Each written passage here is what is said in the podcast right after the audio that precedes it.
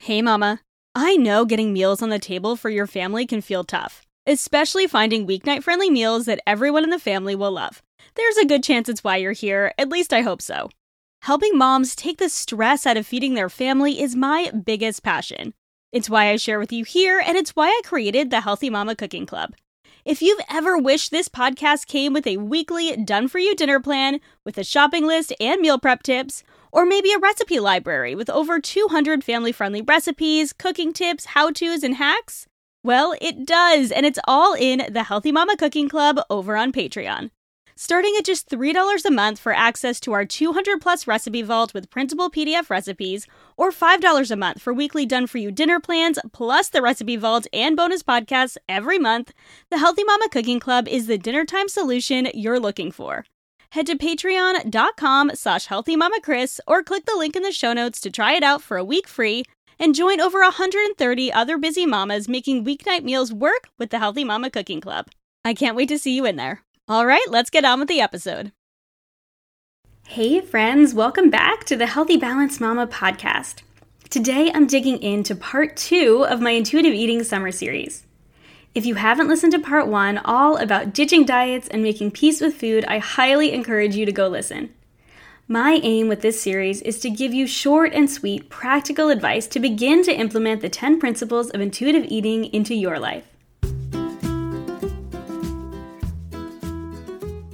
I'm Kristen Dovniak, holistic nutritionist and mama of two, and this is the Healthy Balance Mama podcast, where I believe every mama is a super mama, and you deserve to feel like one too.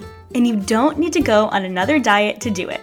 This is a podcast about ditching the diet dogma, embracing intuitive eating, real food, and living healthy, happy, and whole. Just a reminder for those of you who don't know what intuitive eating is intuitive eating is a self care nutrition framework developed by dietitians Elyse Resch and Evelyn Tribole, who's been my mentor in becoming an intuitive eating counselor over the last few months. And it's based on 10 principles that has been verified by over 100 studies now to be effective in helping those that implement the principles become more in tune with their bodies, make peace with food, honor their hunger and fullness cues, and nourish themselves without dieting. It's not the hunger and fullness diet, and it's not a weight loss plan, but a framework to help you develop the skills to eat in a way that works for you.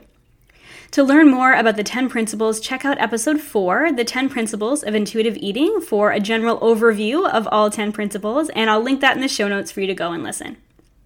Today, we are going to take a deeper dive into two of my favorite concepts of intuitive eating principles 4 and 6 challenge the food police, and discover the satisfaction factor. Now, I know we're jumping around here, and for those of you who are type A, I'm sure I'm driving you crazy.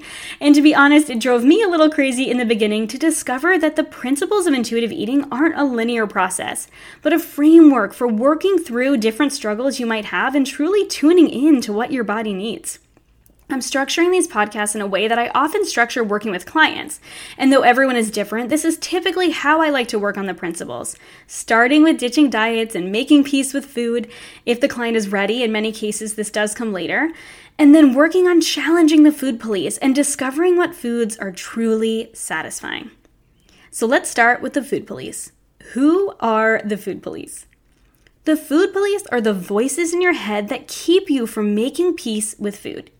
They monitor the unreasonable rules that dieting has created, the very ones you are working on ditching. The Intuitive Eating book puts it this way The police station is housed deep in your psyche, and its loudspeaker shouts negative barbs, hopeless phrases, and guilt provoking indictments.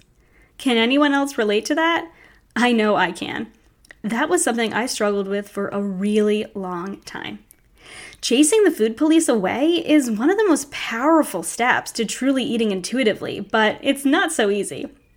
But here's the cool part about the food police the food police can transform. Rather than being a berating voice, that voice in your head can turn into a nurturing voice. The nurturer, which disarms the verbal assault from the food police by reminding you to approach food from a place of self care. Another food police voice, the nutrition informant, which keeps you stuck in food labels and macro counts, can transform into the nutrition ally, who helps you make choices from a place of nourishment. The food anthropologist helps with this by coming out as a neutral observer that notices how your body and brain react to certain foods so you can make better choices that serve you. It's non judgmental and simply creates awareness and, in turn, trust around food. The voices in your head don't have to all be bad. It's not just about putting those voices away, it's about developing the voices that serve you and your relationship with food. It's about choosing the positive, reassuring, intuitive eating voices over the ones that keep you stuck in fear and guilt and rules. So, how can you identify if the food police are knocking at your door? First, you need to examine your beliefs around food. Are you still struggling to make peace with all foods? No judgment if you are. Remember, this is a journey. You might be brand new at this, or you might have been working on this for a while, and if you're still struggling, that's okay. Do you still identify food as good and bad? Do you still use phrases or think phrases like, this food has too many calories? Carbs are bad, you shouldn't eat them. Fat will just make me fat. Ugh, I've already eaten too much already today. I shouldn't eat that food. People should never eat added sugar. Eating after dinner will just make me gain weight. These are just a few examples. But these beliefs that affect our thoughts are called cognitive distortions, strong statements based on false beliefs. It can be helpful to examine where these thoughts are coming from. Who told you these things? Was it a truly reputable source? Will this thought help you become more attuned to your body's innate cues? If the answer is no, it's probably a food police thought. Fighting against the food police begins by simply observing your thoughts. Then you can start questioning those belief thoughts. It can be really helpful just to reflect on past experiences. Did eating fat automatically make you fat? Did you somehow become bad for eating carbs? The answer is, of course, no. I hope you know that. Food has no reflection on our morality. But the key here is that you can start to question the thoughts with what is a true fact. What is something that I or the diet industry made up to make me feel bad or create more rules around food? And how can I reframe that thought with actual facts and experiences? Remember again to avoid judging yourself for having these thoughts. Like with everything else in the journey to intuitive eating and tuning into your body, it's a process. Remember just to approach this with curiosity rather than judgment. So let's switch gears a little bit and talk about the second principle I want to tackle today the satisfaction factor. Once we are in a position of ditching diets and making peace with all foods, ignoring and reframing the food police's negative shouts, we can begin to choose foods that are actually satisfying. And this is such a fun part of intuitive eating. This is something I'm actually spending an entire video lesson on in the Supermama Society. It's such a big topic, but it's a really important step in your intuitive eating journey, being able to choose foods that actually satisfy you. Now, when I say a food is satisfying, I mean it's satisfying to both your taste buds as well as your body. It should be enjoyable and keep you full and not wanting more than your body needs. The intuitive eating book talks about the Japanese and how they have the wisdom to promote pleasure as one of their goals of healthy living, like their national goals of healthy living. Pleasure is one of them. In our desire to be the healthiest we can be, we often overlook the gift of being able to enjoy our food. When you eat what you really want in a positive environment, you're content after meals. You're not constantly searching in your cupboard to satisfy your cravings. You already have because you chose what you wanted. These are things like allowing yourself to eat food in a preparation you actually enjoy, choosing the option that sounds the best even if it wasn't isn't what you deem the healthy choice because the truth is you will likely eat less of the food that's actually satisfying than the one you eat in hopes of satisfaction. It also means learning what combination of foods keeps you full and energized without judgment. What works for you might not work for someone else, and what works for someone else might not work for you. Satisfaction is different for everyone. But the satisfaction factor is one of the most enjoyable changes you can make to your whole eating experience, and one of the things that will propel you forward in your intuitive eating journey because you can finally enjoy food again. The satisfaction factor is actually considered the hub in the center of the wheel of intuitive eating, and for good reason. Think about honoring your hunger, which we're going to talk about in detail in the next part of the series. The more we begin to come to our meals with gentle rather than ravenous hunger, the easier we can make choices that serve and satisfy us. When we make peace with food, we can truly ask what we really want to eat without judgment and consider the sensory qualities of food, not just nutrient value, without feeling like there's rules put on it. We can tune in to our fullness and determine which meals make us physically satisfied so we can learn what kind of meals sustain us and give us energy for our daily lives. All of the moving parts of intuitive eating work together to create a satisfying experience around food. So let's talk some practical tips on tackling the food police and choosing more satisfaction out of your food. Number one, identify the voices in your head. Learning to identify which voices your food thoughts are coming from helps you decide what to do with that thought. Should you listen or challenge that thought? Is it a helpful voice or a harmful voice? How can I reframe the thoughts in my head to more positive and encouraging intuitive eating voices? Number two, work on choosing satisfying foods. This starts first and foremost with the food peace process, having the ability to choose anything you want and deciding from there what sounds good. Sometimes you'll hit the mark, sometimes you won't. What you begin to do though is create a light mental structure for what meals do make you feel good. And knowing this might change meal to meal and season to season.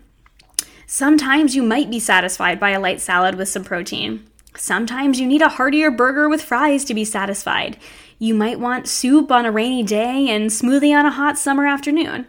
This is all a learning process, and it's part of the beauty of intuitive eating being able to choose satisfying foods, learning what is satisfying and what just isn't, and making choices that serve you within that. For instance, sometimes I like a burger with a bun. And sometimes I know I'll be just as satisfied with a lettuce wrap and a big portion of sweet potato fries. There's no judgment on nutrient value of one food over another anymore. It's not decided on the food police voices in my head, but from a place of tuning in to what my body needs in that moment. And last but not least, aside from just tuning in to the sensory qualities of food, it's important to create a peaceful and satisfying atmosphere around food.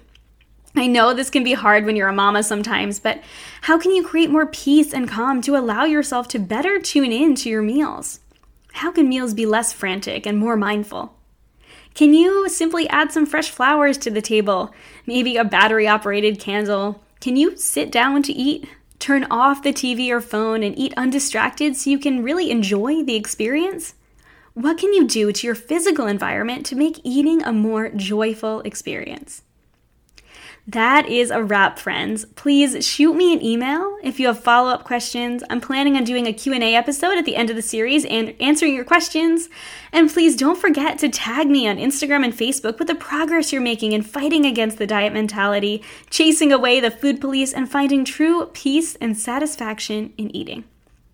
Remember, I'm always here for one on one intuitive eating and nutrition coaching. Shoot me an email, kris at healthymamakris.com, or head to my website, healthymamakris.com, to book a free 45 minute discovery session to decide if working together is the next step in your food freedom journey. Thank you, friends, so much for listening to this episode of the Healthy Balance Mama podcast. I truly hope it encouraged and inspired you today to live a healthier life without restriction. If you enjoyed this podcast, would you do me a huge favor and give it a star rating and review in iTunes?